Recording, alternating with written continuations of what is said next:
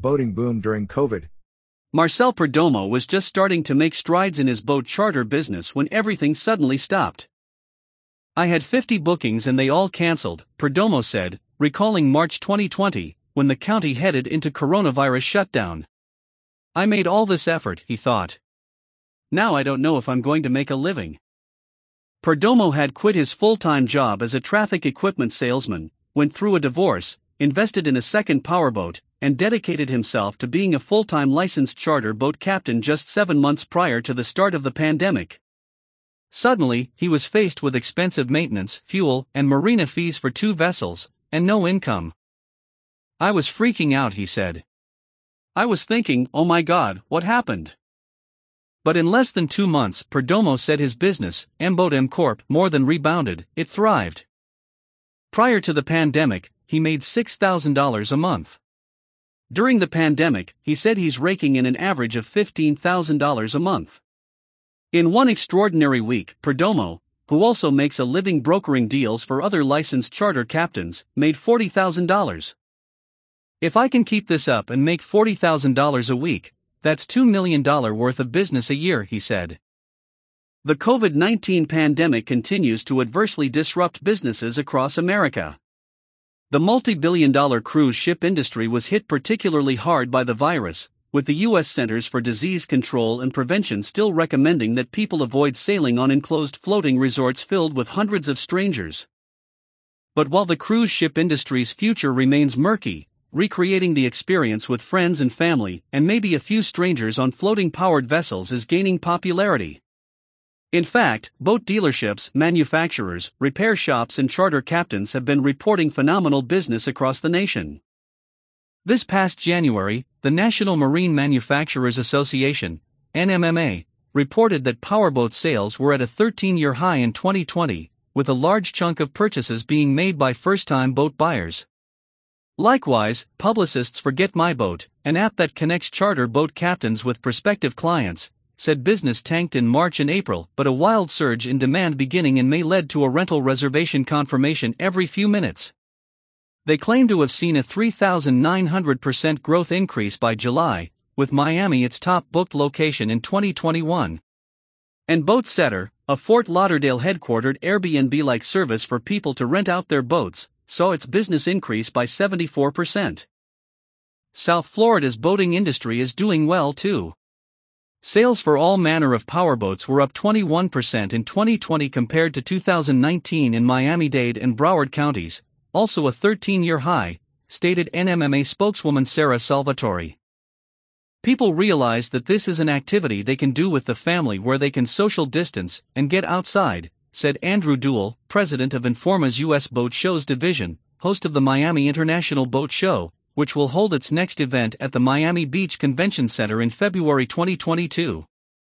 Partying on the high seas, fines be damned. Boating with even a small number of people does carry the risk of catching the coronavirus, especially if they are less than two feet apart or unmasked, warned Mary Jo Trepka, a physician and chair of Florida International University's Department of Epidemiology.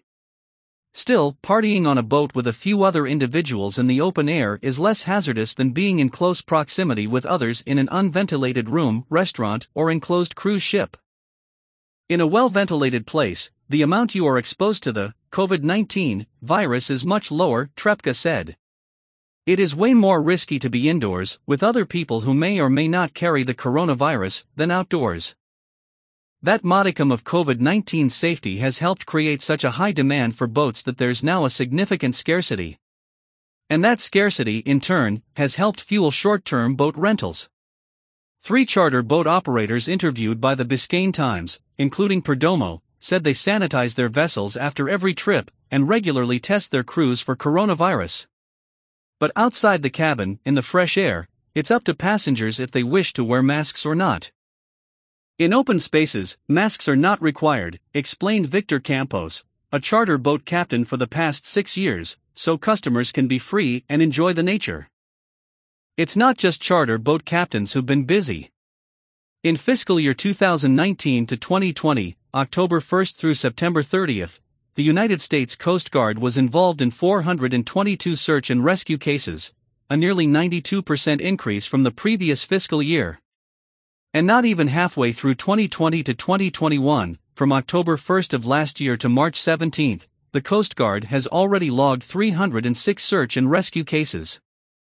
The Coast Guard isn't just rendering aid, it's also clamping down on illegal charters. Under federal regulations, boat owners can rent out their vessels to another party who will take on the responsibility of that boat during the course of the lease, a bareboat charter.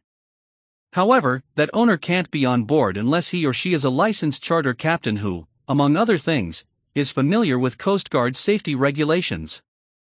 In spite of civil penalties as high as ninety-five thousand eight hundred eighty-one dollars a day, the Coast Guard terminated the voyages of forty-three unlicensed charters in the two thousand nineteen to twenty twenty fiscal year. There have been thirty-eight terminations so far this fiscal year, between October first and March seventeenth. In an email to the Biscayne Times, Lieutenant Junior Grade Danny Hicks, an investigating officer for the Miami sector, stated he's never seen so many people flaunt the law. "I've been stationed in the area since the beginning of two thousand nineteen, and nothing compares to the activity we have on the water now regarding illegal charters," he stated. Yet for licensed captains who are savvy in the use of social media services and apps like Get My Boat, Instagram and Boatsetter, COVID nineteen has provided a bountiful feast. Campos, who divides his time between Miami and Dallas, said his business went up more than three hundred percent thanks to the pandemic. "The pandemic was incredible for me. All people wanted to do was be out on the water," said Campos, who charters three vessels. Jimena Pena, who also charters three vessels, said she's been swamped with business as well. "I have been busy because everybody is tired of being indoors," she said. "Everybody wants to be on a boat." Unprecedented growth boosts a dying local economy. Phil Purcell, president and C E O of Marine Industries Association of South Florida, said when the shutdown started this past March, many in the industry were terrified that the nation was headed for another Great Recession event. During that period, which commenced in two thousand eight, boat sales plummeted and several companies went bankrupt. "In March, we all got into a fetal position," Purcell acknowledged. "We thought we'd have to move all our stuff and move into a station wagon." But by May of twenty twenty, when the county was relaxing strict lockdown rules, Purcell said it was apparent that the opposite happened. People were buying or renting boats in droves. Yacht sales alone went up thirty-five percent, he said. "People wanted to go outside," Purcell emphasized. "Instead of going to Disney World, they want to go out on a boat." This isn't just good news for the boating industry. More business means more hiring in a sector that has a twelve point six billion dollars impact on Miami-Dade, Broward, and Palm Beach counties. Between two thousand eighteen and twenty twenty, the number of marine industry jobs in the Tri-County South Florida region has grown by six thousand nine hundred ninety-six to a total of one hundred forty-eight thousand nine hundred eight jobs, according to studies by the Marine Industries Association of South Florida. In Miami-Dade alone, one hundred forty-three new jobs were created in the marine industry between two thousand eighteen and twenty twenty. Those jobs, Purcell added, pay sixteen percent higher than the average wage in Florida. The growth in the boating industry has been beneficial for other sectors, too, he said. The positive upward trend of boating and yachting increases the positive economic impact on South Florida, said Julie Fisherberry, a commercial real estate broker and a senior vice president of C B R E Group's Capital Markets Division. "Boat owners are buying their provisions here, they're getting repairs here, they're filling up with gas here. They're going to area restaurants. They are staying in the area." In Florida, the COVID nineteen boost propelled an industry that was already on an upswing. In recent years, affluent individuals have been flocking to Florida to take advantage of its low taxes and great weather. Many of them have been purchasing boats, leading local boat manufacturers and repair facilities to expand their capabilities. R M K Merrill Stevens on the Miami River, for example, invested forty million dollars in two thousand nineteen to upgrade its ability to repair and refit yachts and super yachts that are now in demand by the ultra-rich. Nevertheless, boat manufacturers are still having trouble keeping up with the demand. Low inventory creates a buying frenzy. "There are no beautiful, good boats to purchase because everybody has gone out to buy boats," so they can spend time with family and friends while they're social distancing, summarized Nicole Squartino, social media and marketing manager for R M K Robert Ponce, director of yacht sales at R M K, said it's now an extreme seller's market, where vessels are often sold soon after they reach inventory. When people call me, it's usually in panic mode, is the boat still available? Ponce related. Boats, they're here today and gone tomorrow. Rudy Tomarchio, manager of marketing for Invincible Boats, an Opelika-based manufacturer of Center Console Fishing Boats, said boat builders all over the nation had order backlogs of between six months and two years before the pandemic. With this increased demand, all this has done is pushed orders even further back for some of us, said Tomarchio, whose company expanded into a new fifty thousand square foot facility in the summer of two thousand nineteen to meet the demand. Pre-owned boats are in high demand too, he added. The used boat market is huge. Relatively new boats that are five years, ten years old are flying off the market within days, he said. It isn't just boats that are in short supply. Barry said there are fewer boat slips for someone to park their vessel. As a result of boat sales surging, the marinas got filled up, so there's a shortage of marina slips in many areas, she said, a problem exacerbated by travel restrictions set in place by the pandemic. A lot of the yachts, they were scheduled to travel, to go to the Mediterranean for the summer. They ended up staying in the United States. Additionally, environmental regulations designed to help protect manatees restrict the ability of developers to create more boat slips, Barry said. This scarcity has caused marinas to trade at inflated values.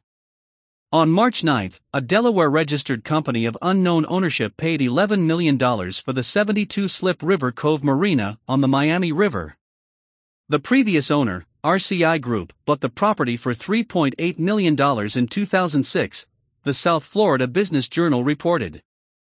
There is also a scarcity of skilled labor, people who know how to maintain, repair, and build boats, not just in South Florida, but also throughout the world. Every manufacturer is trying to find people, Tomarchio said.